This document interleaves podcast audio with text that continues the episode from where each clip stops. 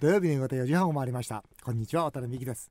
そして番組スペシャルアドバイザーはこの方です。テリー東です。はいテリーさん今週もよろしくお願いします。お願いします。さて早速ですが経営相談のメールを紹介させていただきたいと思います、最近はあれですよ。テリーと大社長への道の効果で経営相談のメールが大変増えてきました。あそうですか。はいお願いします。ありがとうございます。OH さん40代。パン屋の2代目ですスーパーに行くと食パンは今80円の時代です。一方銀座では1000円の食パンが予約待ちで売れていると聞きます。個人店のパン屋のうちは食パン250円。しかし年々売上と利益が下がってきています。高い方に行くべきか安い方に行くべきか。渡辺さんテリーさんのアドバイスぜひお願いします。ということでまずは1000円の銀座の食パンを予約して買ってきました。あの俺のイタリアンなんかあるじゃないですか。あ今大人気ですね。そうそう。その会社さんが、うん。その銀座に俺のベーカリーの銀座の食パン1000円をええ。発売して大変な人気らしいんですよ。テリーさんこれ試食してみましょう。いいですか？ははい。僕もちょっと試食してみます、いいただきます。なんかいただきます。なるほど。ん。あのなるほどねしっとりしてますね。うん。しっとりしてる。うん。で甘さがね。な何食べ方？ねえ。もうもう吉田さえする子供みたいな食べ方。もうねラジオ来てる皆さんね、ま、真ん中で取って。どうしようもないな。今。ねもう試食した時目があってこれ絶対怒られるよ。怒られる待ってんじゃん。これ真ん中だけ、うん、でも、うん。耳も食べないと。そう分かんないよ。ね足がね。一応ほら中でさ何勝勝負しちゃったんだけど。うん。どう？明らかに性能が美味しい。あそう。うん。今僕もせ食べたんですが、あまだ食べてない。いや うん。トーストしないんだねあでしょうね。うん。だから、うんこのこの1000のやつは、うんうんそのまま食べる、それももししかしたら、うん。バターとかジャムを乗せないで食べるやつじゃないですか、多分そうだと思いますね。ねこっち味がしっかりしてますもんね。あそうだね。ううん。ん、だからこれだけでうん。独立してますね、あ独立する。そうそうそうそう。ああそういうことか、これはどうしましょう？OH さんの経営相談はですね、うん。今自分とかに250円なんですよ。うん。で1000円のパンが並んでるんですよで80円のパンもあるわけですねスーパーに行くと、どうこれから年々売り上げが下がってるんで、ん。どうしようかという相談なんですが、テリーさんこれどうします？いや確かに今ねうん。僕もいつも行く鎌倉のパン屋さんがあったんはいですけども、はいはい。潰れました。あ本当？それ何か潰れたかっていうと、うん。近くに、うん。あのコンビニができたんですよ。でコンビニのパンをみんな買いに行くから、うんうん。そのまあこうやってうん食パンを買いに行く人が少なくなっちゃった。あの湘南台の近くにもあるところがあるんですけども、そこも実は結構今厳しいって言ってます、うん。だから普通のことやってたら確かに勝てないかもわかんないけど、うん。これは銀座だから1000円で成立するんだけども、うん。普通の例えば街で食べるかっていうと、うん。なかなかどうなんですかね。まあ OH さんがねこれどこでやってるかわからないですけど、うん。40代の経営者として頑張っていて、うん。250円でこう売ってるわけですよね、うん。結構それ決して安くないですよね、まあ普通ですね。もうすでに。うん。で僕ねこれマーケティングの視点から言うと、うん。80円と1000円っていうのはそのマーケットの大きさが全然違うわけですよ。要するにこのピラミッドになってるわけですよね、うん。で1000円っていうのは一番上ですよね、うん。80円って一番下ですよね、ですから安ければマーケットが広いわけですよ、うん。だからこれは僕はどっちを取るかっていうのは経営者の価値観の問題だと思うんですよね、例えばワタミなんかだともういつも下。を取りに行こうと、うん。一人でも多くのお客様にという理念に基づいてやってるわけですが、まあ、これは大市さんの場合には立地とか客層とか、まあ、今大市さんのそのお店の証券人口だとか、それからその大市さんの商品がどこまで差別性があるのか等々のことを考えて判断していかないと、ね1000円がいいから1000円にするぞとか、うん。ね、80円で、えー安く売るぞって言っても今度安く売るための仕組みがないことには儲からないですからね。そう。ですよね。これは一概には簡単にアドバイスできないところですね。本当そうですよね、うん。えだってあれですよね。ほら例えばここでねこの OH さんが1000円のパンを売ったとしても、うん他のパンは安いわけでしょ、そうそれもおかしいここまで突出しちゃってるとそうそうそうそう、ね。全部バランスもあるしね。そうなんだよな。で1000円で売るからにはね多分1000円で売るからの多分内装とかね。看板もしてると思うし、ん。これも全部バランスだし。そうですよね、うん、1000円でね売るのに、俺のシリーズのところはねそういうところの戦略うまいからね、そうなんですよね、うん。まああのさてこの流れで今日はですね経営の話題、えー大社長への道スペシャルで参りたいと思います。はい。CM の後は今週月曜日に開催されたワタミ株主総会。経営危機から完全黒字へ。その裏側を創業者の私が初めてメディアで語ります。ぜひお楽しみになさってください。土曜日だけにこうしたらどうよ。今回は経営の話題スペシャル。今週月曜日にパシフィコ横浜で開催されたワタミ定時株主総会。しかし3年前2015年の夕刊日刊現代にはこんな見出しがありました。現実味を帯びるワタミ倒産 X デー。2015年3月期に創業以来最大の128億円の赤字を計上し95億円あった現預金は53億円に減り自己資本比率も6.2%まで低下。倒産 X デーもささやかれ残る方策は創業オーナー渡辺美樹氏の MBO しかないのではとかなり厳しく絶望的に書かれています。しかし当時の見出しに反して現在ネットにはこんな言葉が並びます。ワタミ完全復活へ。ワタミは倒産寸前とも言われた翌2016年3月期に最終利益で黒字を回復。そして今年2018年3月期には営業利益経常利益最終利益すべてにおいて完全黒字の復活を見せました。こんなメールもいただいています。横浜市ラジオネームマリブ大手メーカー勤務の方です。弟がワタミで働いています。ワタミ復活というネットの記事を見るたびに家族としてもとても嬉しく思います。会社が厳しい時に弟が渡辺さんが絶対に潰れないと言っているとよく言っていました。一度も弱気を見せなかったというのは本当ですか？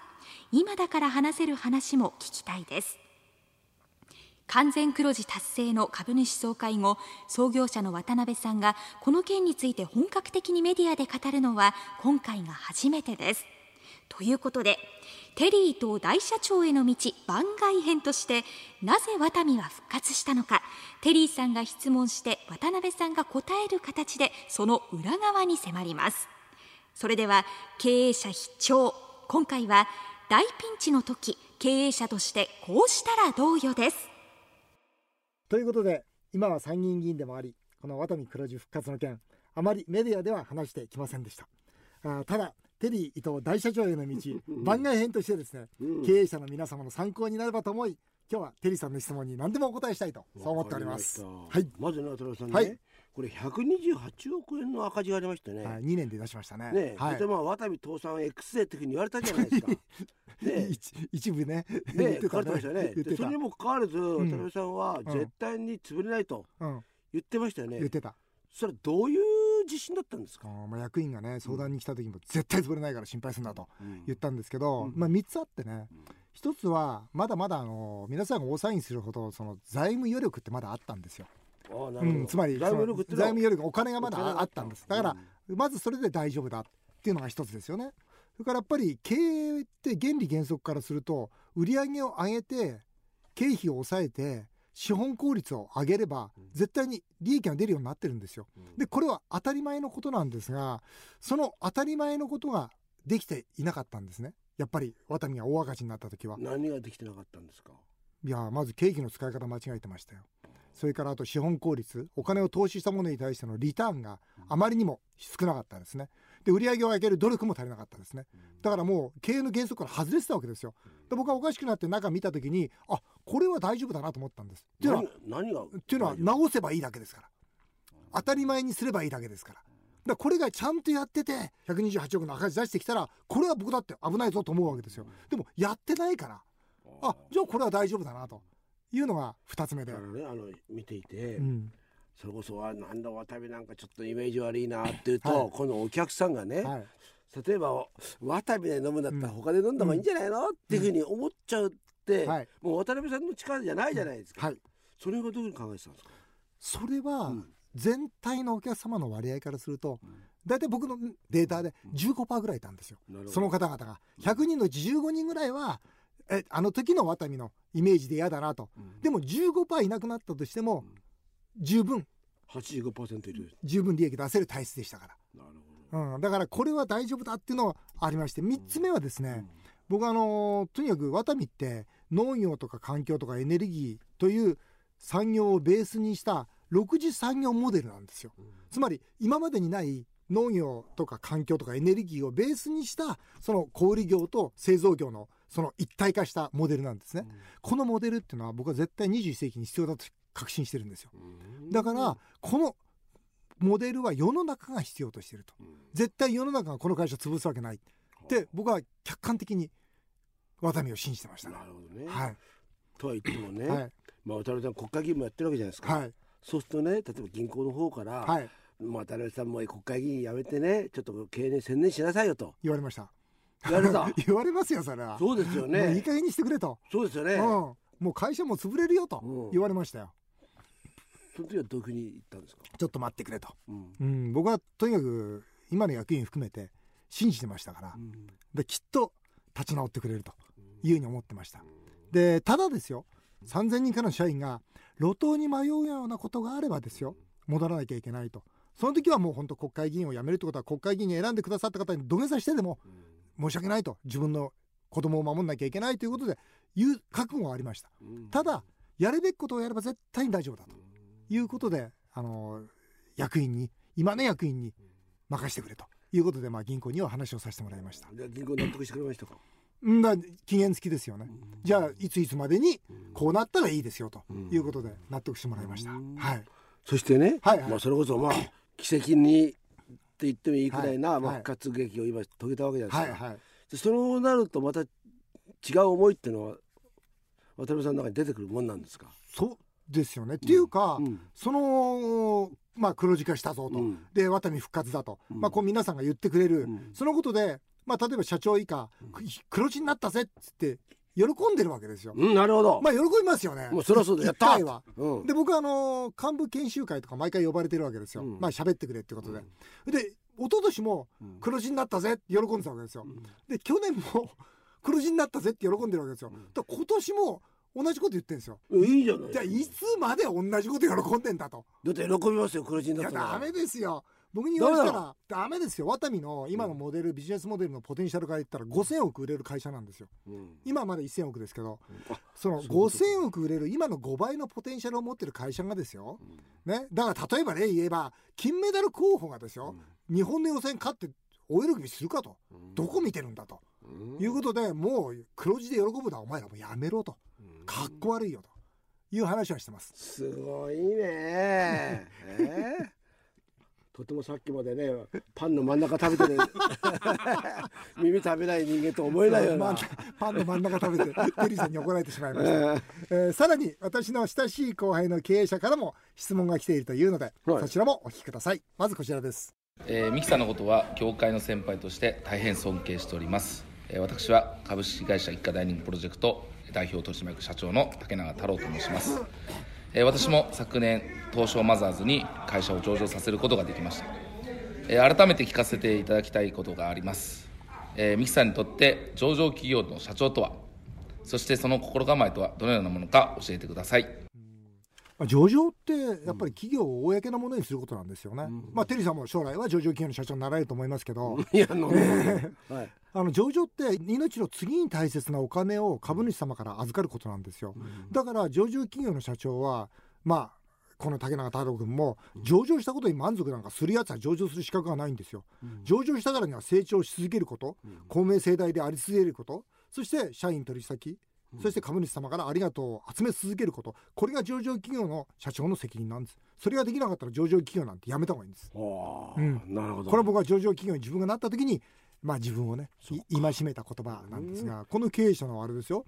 あのお母様は、うん、あの千葉の市川で伝説のクラブを経営してるんですよ。もうね、えー、それこそ昔ながらのなんていうのキャバレットみたいなあのなもう、ね、平均年齢があの70 60歳70 歳までいってないと思いますけど60歳70歳の高齢者のお客様とそれから高齢者のまああの女性の方々で。ホステスさんが。そう。すごいあったかい店作っていいてですね。この太郎くんは、うん。あれですよ。上場してお母さんに軽井沢に別荘をプレゼントしたんです。あよららら。なんかいいですよね。いいですね。うん。はい。頑張ってほしいですね、うん。はい。続いての質問どうぞ。沖縄渡美塾の平田です渡辺美樹さんは葬儀屋の私がステーキ屋に手を出した時いいか本業以外に手を出すなと叱ってくれました。ワタミ復活で意識された本業とはを教えてください。この葬儀屋さんね。ダメなんですいやかステーキ葬儀屋さん屋でしょちょっとちょっとうまくいったからっつって、うん。ステーキ屋始めたんですよ、うん。で見てくれって言って、もうあいやれですよ。両方とも焼いてるじゃないですか。え？葬儀屋も焼いてるし。わけわかんない。えダメなんですかこれ？だいやこのまあ人によると思いますよ、うん。それができる人もいれば、うん。ただこの平田君において言うなら僕はそのステーキ屋入って3分かかんなかったですね。1分30秒ぐらいでこれは潰れると思いました。で潰れちゃったの？でもうすぐ潰れました。はい。あそう。もうすぐ潰れますよ、うん。なんで？なんで分かったんですか？うん。だってちょっとお金ができたから、うん。ステーキ屋でもやってみよう。絶対ダメですよ。あデモがダメでもはダメですよ。やっぱステーキ屋に命かけなくちゃ。うん。うん、そんなだってやっぱ葬儀屋さんを一生懸命やんなきゃいけないんですよ。だから葬儀屋さんは。で今この方は沖縄でお葬儀屋さんもちろんで大成功してる。うん葬儀屋さんとしてはね。ううんん頑張ってますよ。うん。で僕その今質問でねワタミの本業って何っつってうん。僕はその先ほども言いましたようにその農業とか環境とかエネルギー事業をベースにした6次産業モデルうん。独自のワタミモデルこれこそがワタミの本業なんですよ。うん。だからワタミが復活するためには農業をもっと本当に強くしていかなきゃいけないんですよ。うん。そしてもっと環境問題に対して真摯に向き合ってそしてもっとやっぱり三次産業がやっぱ強いですからうん。やっぱりお客様に向き合っていく。うん。このワタミの本業っていうのは昔は居酒屋だったんですけど今はワタミモデルそのものなんですよね。これを掘り下げていく。農業って例えばそれってどこで、例えば海外にも進出していくってことですか？かあの海外で今カンボジアでもやってますけども、うん。基本的にまあ北海道から九州までうん。今日本中で約700ヘクタール。うん。有機農業では日本最大ですから。すごいな、もっともっと有機農業を本気でやっていかなきゃいけないんですよ。うん。それがワタミの僕は力だと思いますね。なるほど。はい、はい。えー、続いての質問どうぞ。福岡渡美塾の後藤です。塾長に誘われすっかり私も山登りが好きになりました。経営と山登りの共通点を教えてください。特に苦しい時これはもうダメかもしれないという時の気持ちを教えてください。これはなんですよ。宮の浦岳っつってうん。2000m の山連れてったんですよ、でこの渡美塾の後藤は大きいんです。だからもう必死になってその 2000m の山登ったんですが同じですよ心構えは。あー一歩ずつ一歩ずつ。経営と山登りの共通点っていうのは、うん、一歩ずつ一歩ずつです。諦めずに凡事徹底こそ僕は経営の要諦だと思ってるんですよ。当たり前のことを当たり前にやることは簡単なんです。当たり前のことを当たり前にやり続けることは難しいんですよ。だから苦しい時でもあと一歩あと一歩と思って進んでいけば前に進んでいくしあのウサギと亀の話あるじゃないですか、はい。あのね僕好きなのはウサギはなんで居眠りしたかなんですよ。足が速いくせに、うん。あれは亀を見てたからですよ。亀はなぜ登り続けたか、ウサギ見ないで頂上だけ見てたんですよ。だから僕は頂上をただひたすら見続けるそんな経営をねうんしてもらいたいなと思いますね。で自分で目標を決めるってことですね。そうです。ゴールを自分で決めるということです、うん。で隣の会社がどうだとか、うん。あそういうこと関係ないと、うん。自分らしい会社を自分の目標に向かってうん。ただひたすら歩み続ける。これが大事だと思います、わかりました。脇目も振らずですね、すごいね、えーということで今回はテリーと大社長への道番外編と題してワタミ黒字の裏側そして経営軸の教え子からの質問にお答えしました続いてはメールを紹介させていただきます。美奈子さん行きましょう。50代管理職1年生、はい。えー前回の放送テリーさんがノンアルコールビールを褒めてる時褒め方がすごく上手でああこれはモテるなと思いましたと。やっぱモテるんですよテリーさん。ね。ノンアルコールがビールを超えたという決め台詞などよく聞くと意味がわからない。意味わかんないって、えー多分言われた側が嬉しいセリフだと思います、うん。お二人の褒め方の流儀教えてください。教えてくださいいやわかんない。でもあれですよね。嘘ついてるとバレますよね。いや本当そうですよね。ね、うん。例えばよくさ、うん。あの料理番組でも、うん。美味しくないのに美味しいとかと思っちゃうと分かっちゃうですよねじゃないですか。絶対バレますよ僕も結構ねあの多分バレるタイプだと思うから、うん。だから確かの先週のうん。前回の時のうん。ノンアルコールビール本当に美味しかったんですよ、うんうんだからテリーさんねノンアルコールビール2ですもんね。そうなんですよ。毎日一本ですから。そうそう毎日一本。知ってますよ。飲みましたし。あの今日も飲んできた。毎日飲んでるんですよ僕。どうですか？僕はねやっぱええ。りテリーさんのおっしゃる通りあのやっぱたくさんね社員いるじゃないですか、うん。で褒めるのがリーダーだよとかいろいろ言うじゃないですか、で僕やってみたことあるんですよ一,、一時期、うん。なんでもこれ褒めりゃいいのかなと思って、全然効果ないんですよ。なんでかってやっぱ本気じゃないから。ああなるほど。で僕はね褒める時はもう本気で褒める。もうこれだけ僕の流儀は。それは向こうがちゃんとした時ってことそうもちろんでです。だから僕は本気で褒めたい時。もう自分の心の感動がない限りはもう褒めないと。すよ、うん。だからあんまり褒められないってみんな言ってますよ。まあでもそれしょうまあがない それはしょうがないですよね、はい。そういうところは流儀です、えー練馬のハッピーマンさん。テリーさん、い、よいよ人工知能 AI がうん。口説ける条件を弾き出したそいいですよね。とうとうですね。うん。連絡がまめうん。これテリーさんじゃないですか。うん。話題が豊富、ん。テリーさんじゃないですか。褒め上手悩みを聞いてくれる。という条件で帰る家の方向が一緒で一緒に帰るっていうセリフが恋が始まる確率が一番高いんですって、うん。AI の言ってること当たってると思いませんかってことで。そうなんですよ。テリーさん一緒に帰るって言うんですか。うんこれ完全に当たってますね。完全に当たってますよ。あそうなんですか？確かにこれうん。ほらものすごくねうん。イケメンでモテるんだったら連絡しなくていいかもわかんないけどはい。普通の男性はやはりね豆じゃなくて無理ですよねまめな人がモモテるって言いますもんね、うん。やっぱり。あとね意外とあれですねあのハガキとか出す人ですね。はがき。ええ絵はがき絵はがき、うん。なんか旅行ったらちょっとちょっと書くとかね。あのあれいいですか？今メールの時代だから余計かっこいいですよね。なるほどね。あとやっぱ字がうまいっていうのはあすごいなと思うじゃないですあかー。あもうほんとちょっとでいあのいんですよね。ていつも書いてるテリーさんのサインいいじゃないですかねあれ。ああれは別にサインですかあら、れじゃああれで、うん。ねはがきでバーンと送ったら。あとまあ話題が豊富、はい褒め上手もいいですよね。ですよね、うん、褒めまあだから AI 関係なく。関係ないですよねこれ関係ないというまあうん、これ普通。普通ですね。AI じゃなくてもわかるでしょ。う、うん。ハッピーマンさん、うん。ね。はい、えーあっという間にお時間になってしまいました。以上メール紹介でした。テリーとさん。また来週もよろしくお願いします。日本放送渡辺美希5年後の夢を語ろう。この番組では渡辺美希さんそして番組スペシャルアドバイザーのテリー伊藤さんへのメールをお待ちしていますメールアドレスはアルファベットで夢数字で5夢5アットマーク 1242.com までどんどん送ってください。お送りしてきました日本放送渡辺美希5年後の夢を語ろうえ皆さんの本音もメールでお待ちします。それではまた来週のこのお時間にお会いしましょう。お相手は渡辺美希でした。